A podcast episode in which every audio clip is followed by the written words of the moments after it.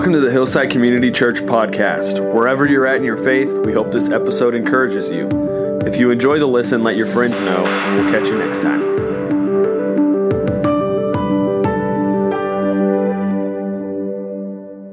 All right, this morning, our text, I want to read it to you. Uh, remember, Jesus last week was in Cana, and he turned the water into wine. Then he left for Jerusalem and did some more signs. We'll look at that. And then he comes back to Cana. And this is what happens when he comes back. Now, he came again to Cana in Galilee, where he had made the water wine. In Capernaum, there was a certain royal official whose son was sick. And when he heard that Jesus had come back from Judea to Galilee, he went to him and he begged him to come down and heal his son who was about to die.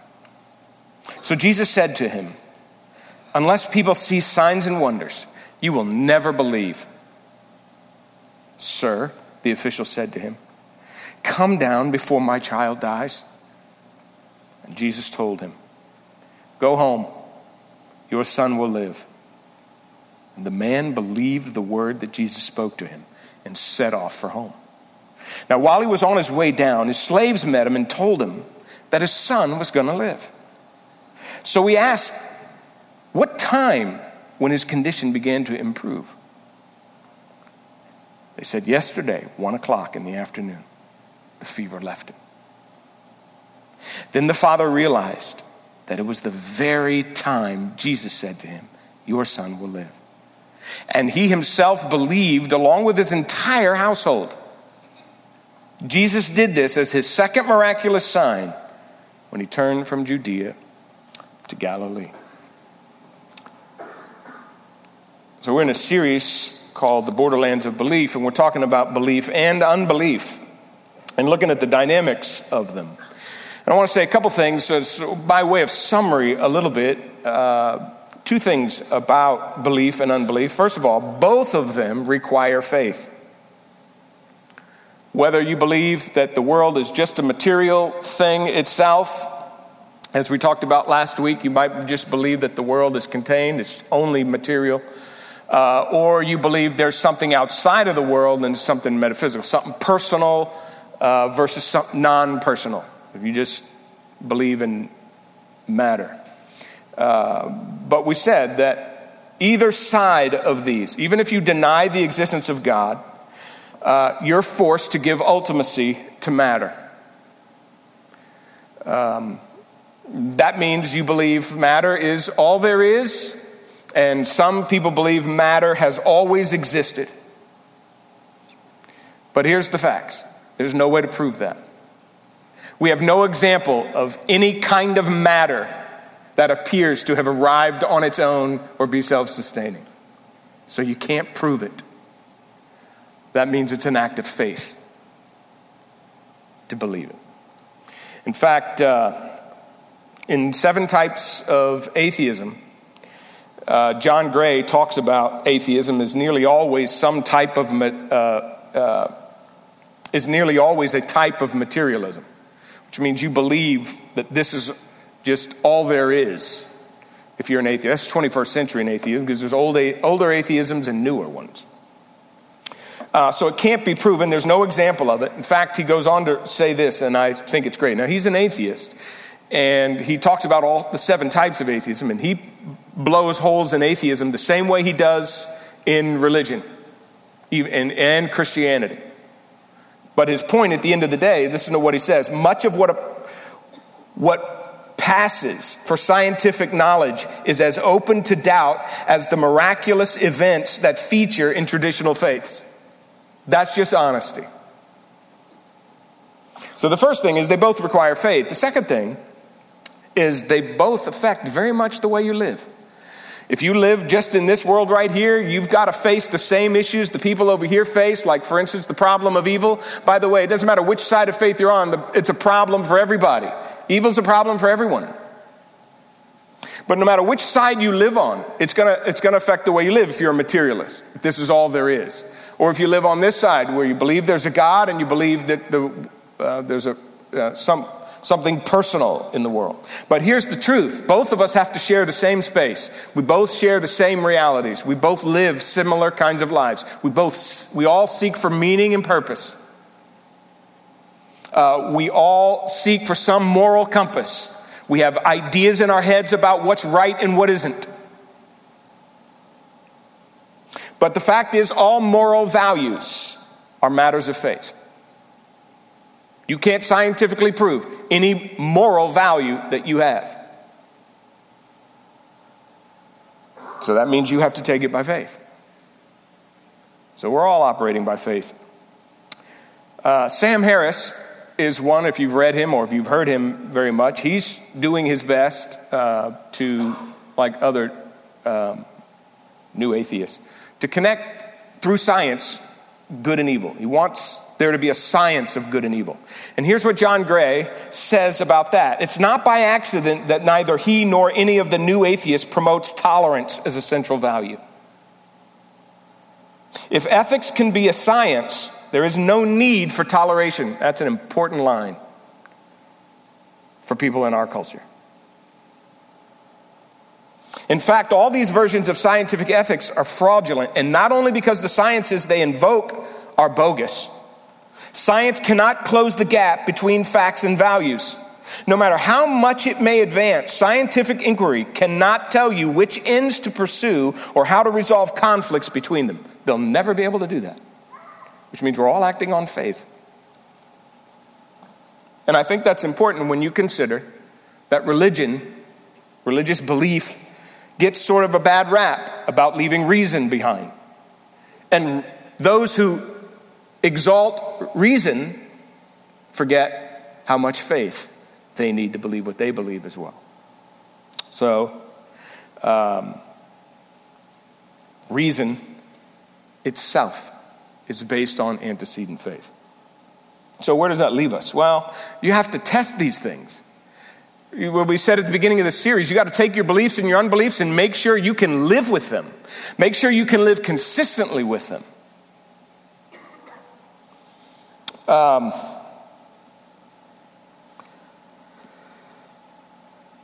John Gray's talking about Nietzsche in one of his chapters on atheism. Nietzsche is the most well known atheist. He is certainly the most read. But Nietzsche really struggled with this, throwing God out and what that meant.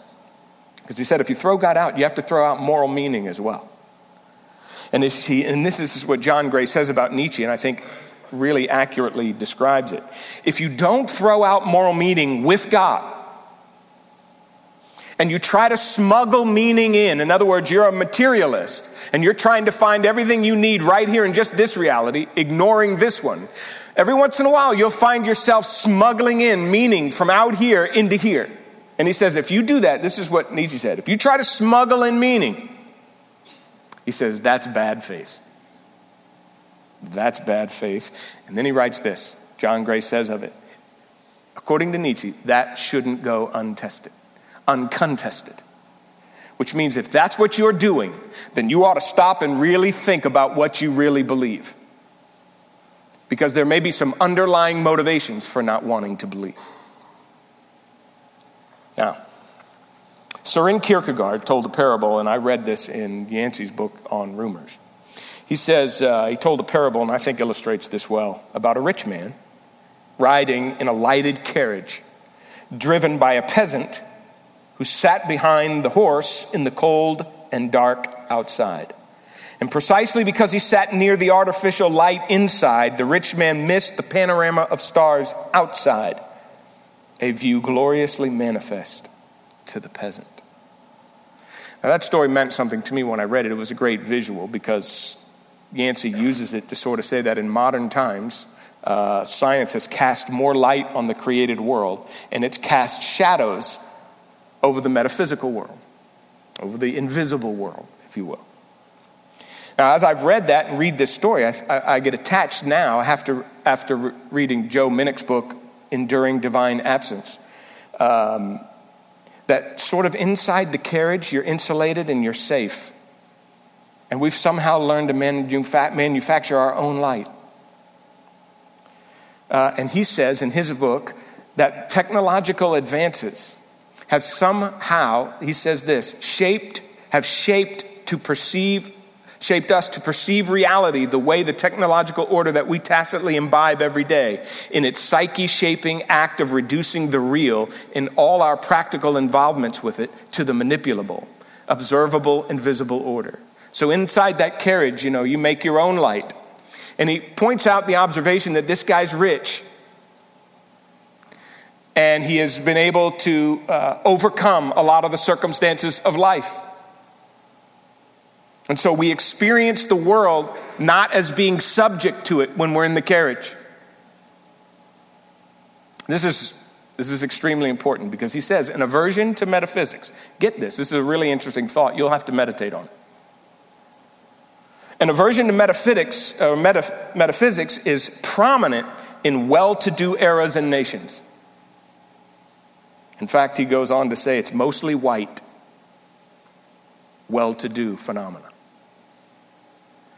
Because you have figured out how to manipulate life. You, you don't, if, if it's hot outside, you go in AC. You get out of the way. You know how to deal, we, we've learned how to manipulate even nature to some degree. We've learned how to get ahead of it, to win it, and so we don't feel subject to the world. And technology is constantly getting us to forget what is really real and how helpless we really are. In fact, he goes on to say this to put it bluntly, the world is a world for me. I do not find in myself a big, mysterious world suffused with agencies to which I'm subject and around which I have to learn to navigate. I find in myself a world almost entirely, here's a great word, toolified. A world of my own subjective agency before an increasingly silent cosmos. So he says, We live in this bubble. But then he writes this he says, Everything, uh, every now and then, something will penetrate that bubble. So if I can keep the analogy, something will rattle that carriage that we're riding in. And he offers two things, and I think he's absolutely right uh, love and death. He says these confront us as personal forces. They're not easily manipulated, and they render us passive. Now that brings us to the second sign. How can John help us in this scenario? Well, I love this text. Let me show you the whole text. Because I want you to, to know in this deal that there's a sort of uh, progression into, uh, into this man's crisis. He starts off as the royal official. And I just get, you're just seeing the whole text. You're not designed to read it. I'm just trying to show you the movement in the text. Movement in the text is he goes from being a royal official to being the man to being a father. And you can see it just gets deeper and deeper into the psyche of humanity. He goes from being the royal official, and you can picture him as the guy with the light in the carriage. You know, he's probably got a pretty good handle on life and reality. But then he's described as the man. That's anthropos. That's a word John uses to describe humanity. So he's not only just a guy himself in a carriage necessarily, he's also representative of all mankind. We're going to learn something about ourselves from being in him. And then third, he's a dad, and that changes everything. The moment you become a parent your world just changes, your perspective changes. And we're going to see him go through this progression. And look what John says, how he starts the story. So he comes, Jesus comes back to Galilee, goes to Cana, where he turns the water to wine. That's important. We'll come back to it at the end. In Capernaum, there was a certain royal official whose son was sick. And when he heard that Jesus had come back from Judea, he went to him and begged him to come down and heal his son, who was about to die. This is John sort of filling us in on the story. Now, listen to this. John creates the scenario. The Father doesn't speak yet. But here's what we know about him he has sought Jesus out because his carriage has been rattled. Now, he doesn't know who Jesus is, he's never seen him before. He's going on the same kind of information you and I have when we make any decision in life. We do a little homework, we We trust other people's testimony. We hear things, then we decide if it's worth trusting in, if it's worth taking a risk, if it's worth investigating. That's what we all do. And some, how many times have we gone on someone else's word to trust them? And that's what this man does.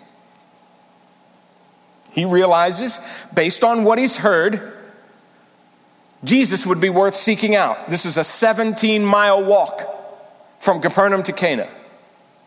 No question, his wife told him to go. Get out of here. Go find that man. Okay? Now, I've told you before that what you hear about Jesus and you think about the offer, that the possibility and the offer of what he's offering is worth the investigation. It's worth the curiosity. And even though this man is not fully clear at all about who Jesus is, his world has so narrowed. And here's what we're going to learn we're going to learn that his crisis is very real. But it's even greater than he thinks it is. It's greater than he thinks it is. Now, here's the beautiful thing about this parable. There are a number of just tremendous observations about the way John presents this for us. Because Jesus is the first one to actually speak. John has sort of summarized this man's life, but Jesus is the first one to speak when the man comes to him. So, in the dialogue, what Jesus says casts a shadow over the whole conversation. Jesus says to him, Unless people see signs and wonders, you will never believe.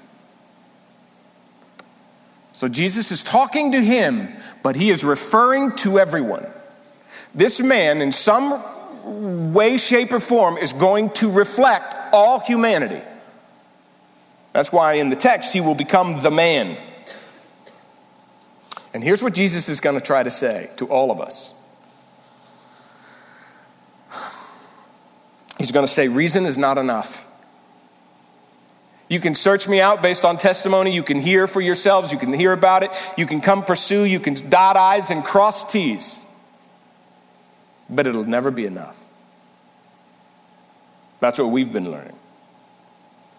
So faith is more than reason, but it's not less. Now it sounds like Jesus being a little harsh. I mean, if you're the guy with the son who's dying, you don't want to be the representative of all humanity. And hear this, what sounds a little harsh. But actually, Jesus is being far more compassionate than you can imagine, and I want to prove that to you. One commentator I read, Michaels, he says this it's not a rebuke as much as he's leading him to faith. How is he leading him to faith in this? in those words? Well, remember what signs are. Signs sort of point you beyond the miracle itself to the person. So this man is so caught up in his crisis, it's very possible that the sign will mean more to him than Jesus himself. And Jesus is going to say, That's the worst thing that can happen to a person is that he gets enamored with power but misses the person. And that's why Jesus is constantly going to point out from this moment on in this series the limits and the dangers of signs. It's easy to miss the revelation. So, a sign is sort of a divine revelation that leads. I like this. Uh, Burge gives this definition. A sign is a divine revelation that leads to enlightened faith in God. I like the enlightened because I picture the man in the carriage.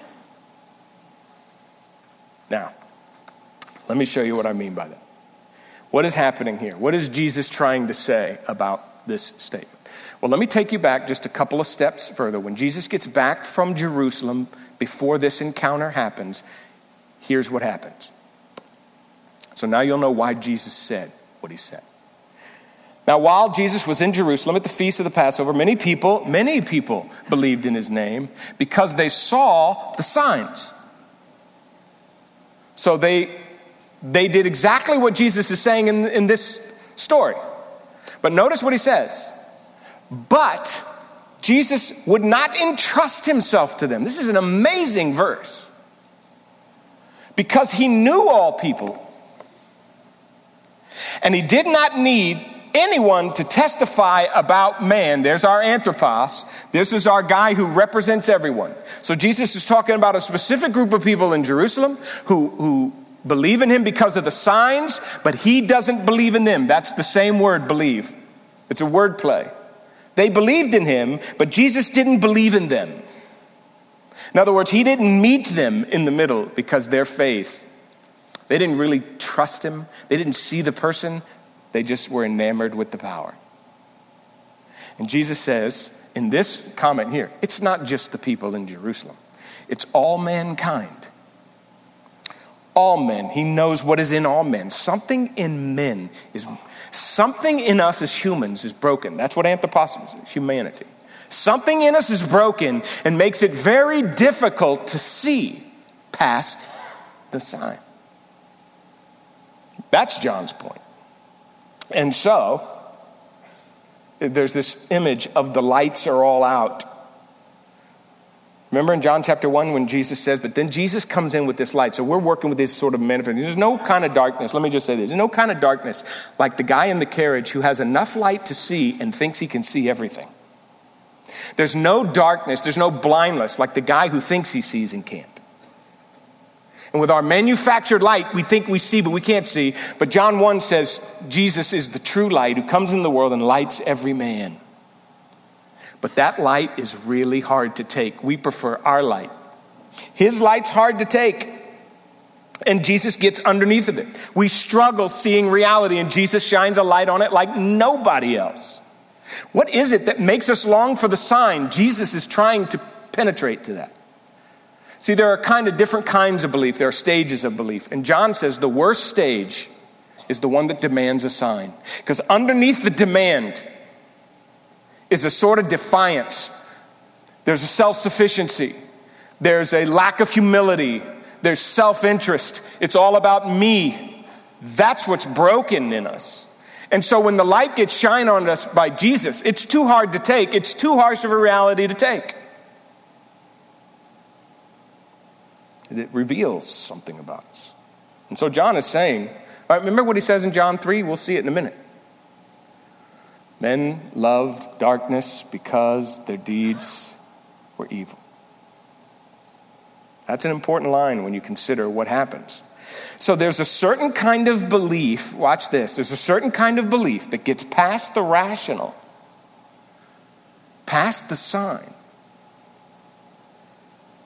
to true faith, to saving faith.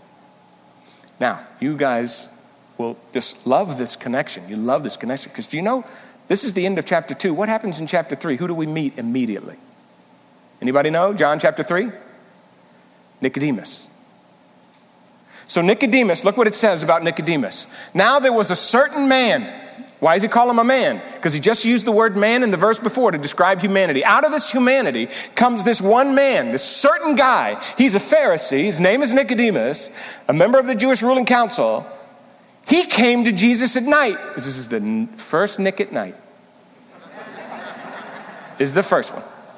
Rabbi, we know that you are a teacher who has come from God, for no one can do the signs that you do unless God is with him. Nicodemus sees something beyond the sign, but notice how he approaches Jesus very cautiously. Why at night?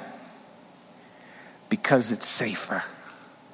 Because approaching the light that's going to reveal something about me is so difficult that even Nicodemus, who was a spiritual guy,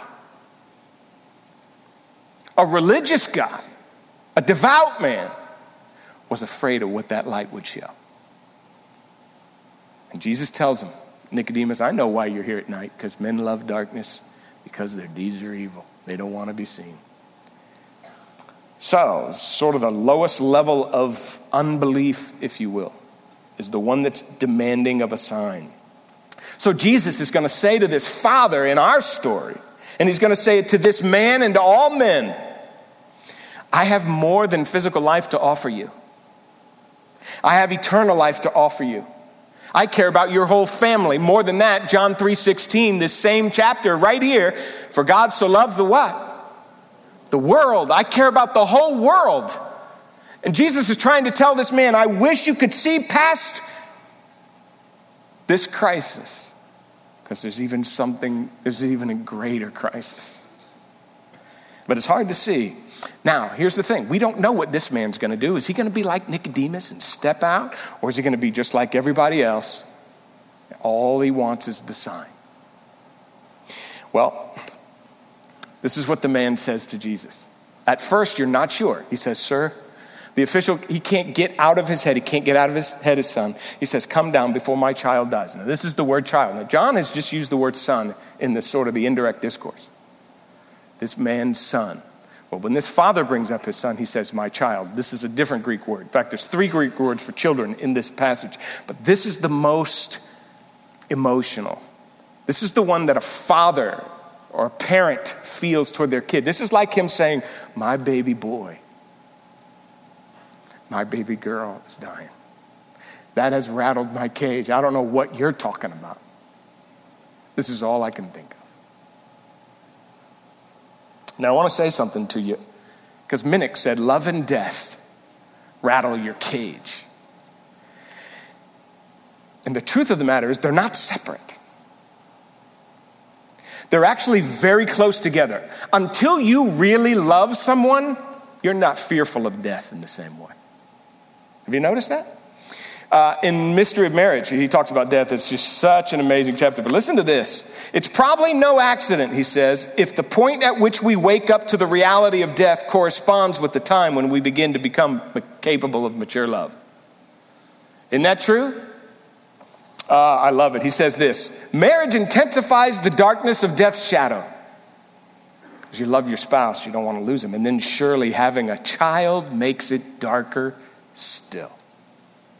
Nothing rattles the cage. And then he goes on to say this Death becomes a more of a fearsome foe in a family than, when, than in just an individual's life. And he says, a family knows all of this instinctively, and that is why there is no individual, no unit, no organization on earth that is more protective of human life and so more agonized by death than the family. So, the truth of the matter is, love and death, they go together. You can't separate them. Death is more horrifying because we love so deeply. And that's where this father is.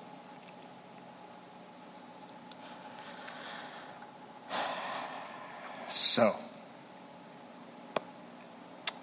here's what Jesus says to him, and I love it Go home. Now, just stop there for a second. There's a semicolon there. Just slow you down a little bit. Isn't that a great line? And this is Jesus. You're like, Jesus, man, you really are not having a good day. You're not having a good day. You have sort of rebuked the whole world because of this guy. And then you tell him to go home. Now, what is Jesus doing? Jesus is testing him. Jesus is going to test him.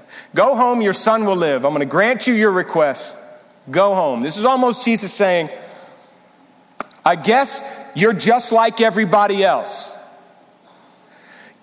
Focused on yourself, focused on your own crisis, but not even in tuned or aware of the even larger crisis in your life. Go home. I'll let your son live. And here's what the man does, and you don't know what he's going to do. And I love right here here's the man, same as Nicodemus, the man, humanity, someone steps out of the crowd of people who just want signs. And look what he does he believes the word that Jesus spoke to him. This is, a, this is another level of belief. First belief, just like signs. This guy's gonna trust what Jesus said, and he's actually gonna do what Jesus told him to do, and he's gonna go home. This is what real faith is. This is what genuine saving faith and trust look like. I'm just, I'm just gonna trust what you say. You better believe everybody is shocked.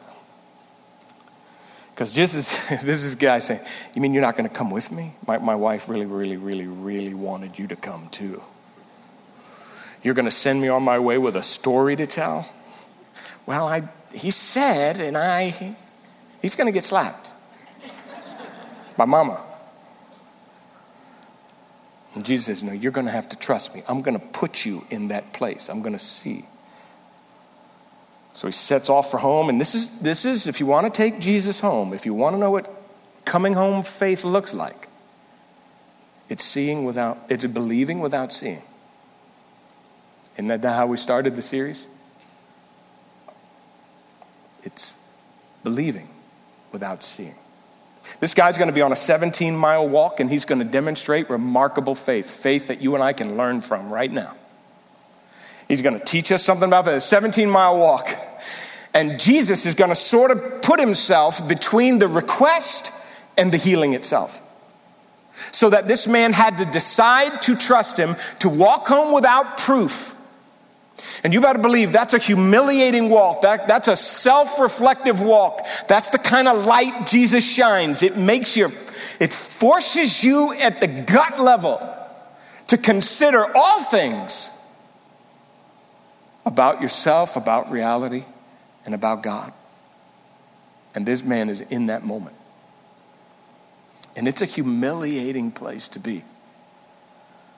So, Burge, one commentator says, you know, our root problem, we got pride and we're selfish and we demand from God. He says the root problem is our fallen capacity to receive and accept things from God. It's just really hard for us to do it, he says. We will accept the things that benefit us, benefit us directly, that heal us or profit us. But a divine revelation, a divine sign that discloses who we are and who God really is. And then he uses this imagery. Divine signs are like light, bright light, painful because they disclose everything hidden in the dark. Jesus has just put this man in the dark, in that dark spot where maybe at one time in your life you were so confident. All of a sudden, a light shines on you, and you can't believe what you see. Now, here are some observations about faith for this man right here in the middle before we finish this story. Here's the first one faith is hard for all men, faith is hard for all people. It's not easy for any of us. You ever, you ever thought to yourself, boy, I wish I could have their faith? As if faith were some sort of special gift, you're born with it, or you got a certain personality that makes you more gullible somehow. That's not true at all. This kind of faith is difficult for everybody. Saving faith.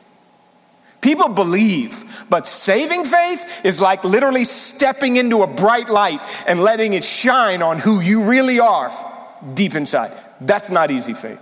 The other kind of faith is easy to have. This kind of faith requires honesty, humility, dependence, and accountability. It's a place of light, and it's tough to handle. So that's the first thing about it. It's hard for all of us. The second thing is, faith is not without doubts. How confident do you think this man was going home? He's probably going home and he's got scenarios playing over in his head, right? I should have stayed with him. I should have grabbed him, picked him up. You know, farmers carried that boy and get him home with me. And what is my wife going to say when I walk in the door? I don't know if I just made the biggest mistake of my life. What have I done? I'm going to walk 35, 34 miles for nothing. I don't know how it was. All I know is you remember the story in Mark 9? It's very similar where the man comes to Jesus and he says, Please heal my son. And Jesus says to him, If you believe, I will. The man says, I believe, help my unbelief. This is what we learn about faith right here. This is faith. I'm not sure, I'm not sure, but I'm going the way he told me to go and I'm and I'm and I'm trusting him. That's as far as I know. It's not perfect faith. If you're waiting for perfect faith, like faith that has no doubts in it, you'll never have that. You'll never have that in anywhere in your life. You'll never have that. So you're being unfair to yourself to imagine that you can demand that in this relationship any more than you could in the other one. The important thing is that you're, is that you're taking your doubt and your unbelief to Him. Doesn't have to be perfect faith. Now, Tim Keller, I think, handles this. I think I've heard him explain it a couple of times, and it's worth mentioning. Some of us think that there's got to be this, that faith is some of this pure psychological certainty. Okay? And he says it's not the purity of your faith that saves you, it's the object of your faith that saves you. Now, follow me on this because he gives this illustration about you falling off a cliff. If you're falling off a cliff and there's a branch sticking out, and you say to yourself, perhaps you're a person who says, I don't think that branch is going to hold me.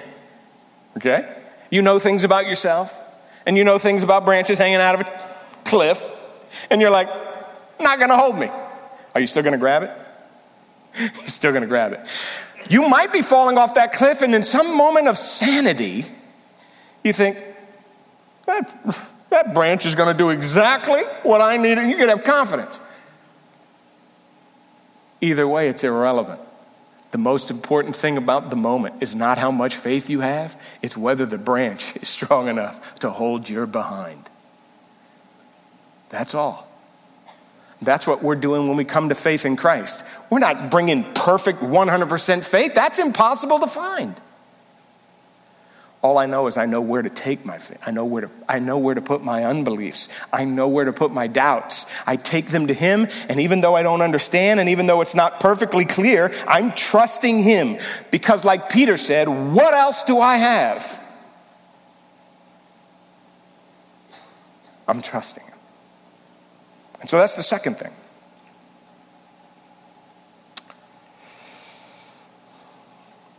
The third thing is that faith, and everybody who's ever trusted Christ knows this, faith actually becomes sight. It's sort of the way it's the way it is in life in general, but especially in spiritual things. Trust actually reveals. It's like there's a certain kind of information you're never going to get until you trust. Now, that's true in human life. You don't know if the doctor's 100% great until you trust him. You don't know till you go under the knife. But you got to go. And then you come out and you go, ah. that's the way it is with Jesus, too. You put your trust in him, and then you go, ah, man, I see it. Faith becomes sight. That's why John says, Blessed are those who, who don't see and they believe because it takes some belief to see. Because we've been learning in this text that you can see and not believe. That's the movement of the passage. Notice.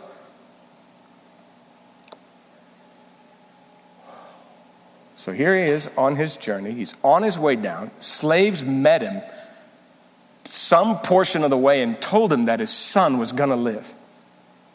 So he asked them, What time this did his condition improve? And they told him, it was yesterday, one o'clock, the fever left him.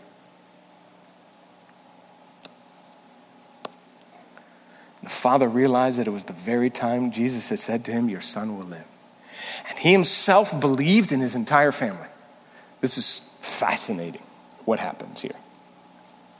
So, here's what I love about the story. You see the direction of faith and the movement of faith. You see him moving in a direction even though he can't fully see. He never gets home. The story never ever has him encounter his son again. And so, just like the initial sort of uh, search, he had to trust other people's opinion of Jesus before he met him, and then he had to trust Jesus' opinion on the way home. And he had to trust the testimony of other people. Here, his slaves run up to him and they meet him. It's like they can't wait. They meet him in the journey. He never sees his son in this entire story. So he's trusting the testimony. And this is like sort of a divine gift, if you will. This is how faith becomes sight.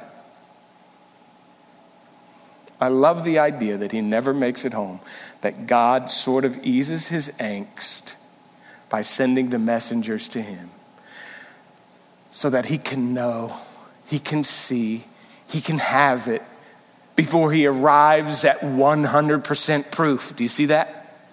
This is God's way of saying, Well, I didn't see it, but I trusted it. And in that moment, something happens. It's the encounter. The evidence made him seek Jesus out, but it's the encounter that changes his moment because then he has this thought process. He reflects back on Jesus. In other words, he's not Thank God my son is happy and I'm moving on. No, no, no, no. He has to go back now to remember who he has talked to, who was just talking to him, and just the, who Jesus really is. And he moved past the sign.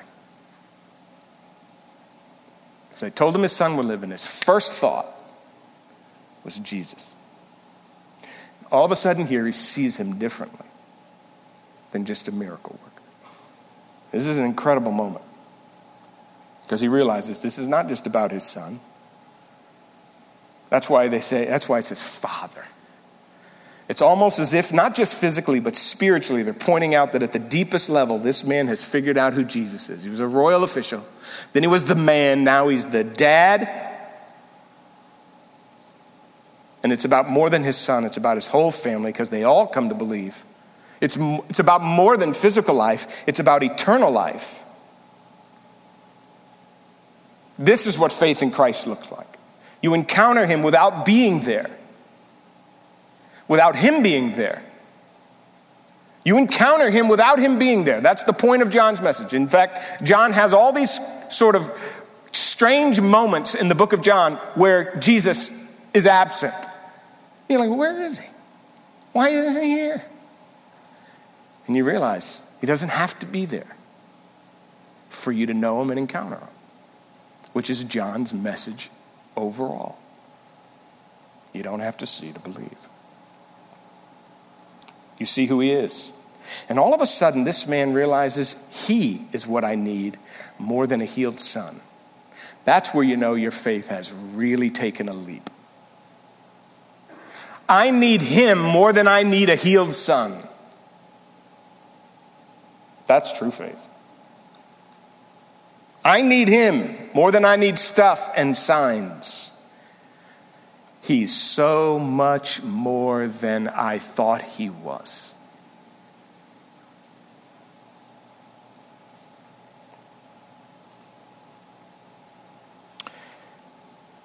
And the point is if you don't see Jesus properly, then you don't you won't ever see what you really need.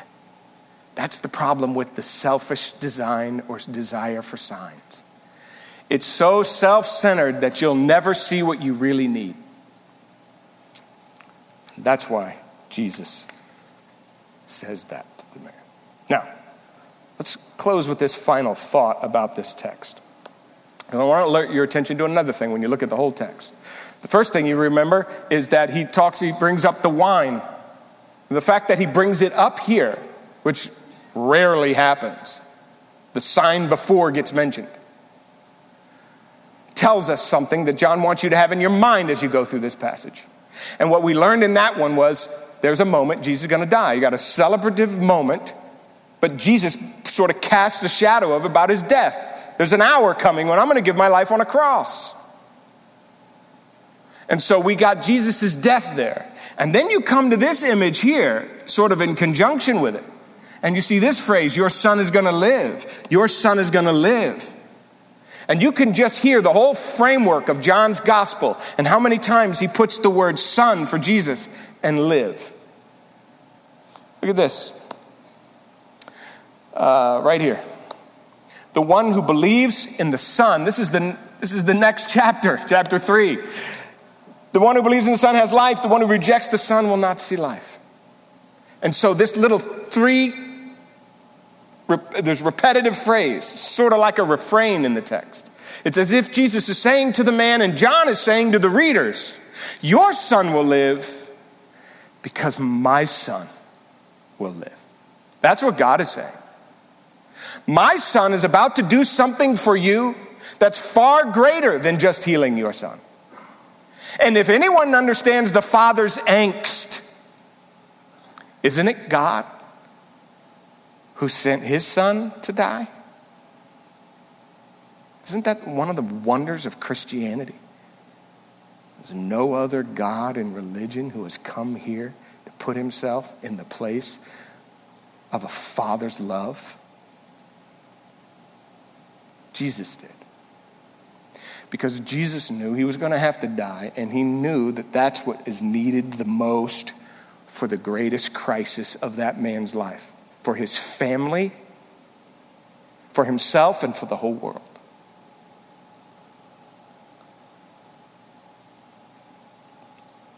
This is the kind of life that death can't destroy. And Jesus was trying to get that man to see saving your physical life is not the top priority.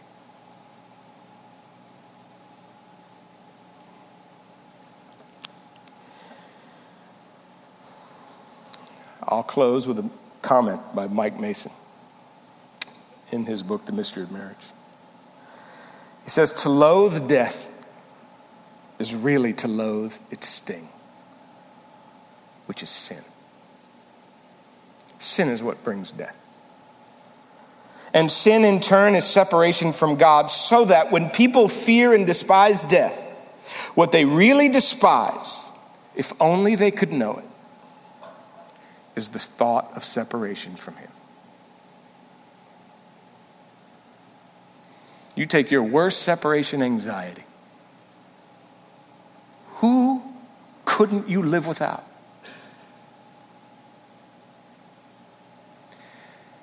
And you take that anxiety and you trace it back to its ultimate. It's our separation from God that has caused all of that separation anxiety to begin with, and somebody needs to solve that problem. And that's what Jesus came to do. By dying on the cross, he wipes out sin, and by rising from the dead, makes a way for every single one of us to come into the light and find that life. I want you to bow your heads. Father, with an incredible story, so much to learn here. And I wonder if there's someone sitting in here waiting for perfect faith. And it's very possible that you've already come upon them. You've already met them. They're not even, they haven't even fully arrived yet, but they're sensing you. Oh, God. I just pray with all my heart that you'll that you'll open their eyes to see, even though it's hard to see. Even though it's a painful process. We have nowhere else to go for the most ultimate thing in our lives. Thank you for what you've done. In Jesus' name, amen. Hey, thanks for watching today's message. We hope it encourages you wherever you're at in your faith. If you enjoyed it, let your friends know. We'll catch you next time.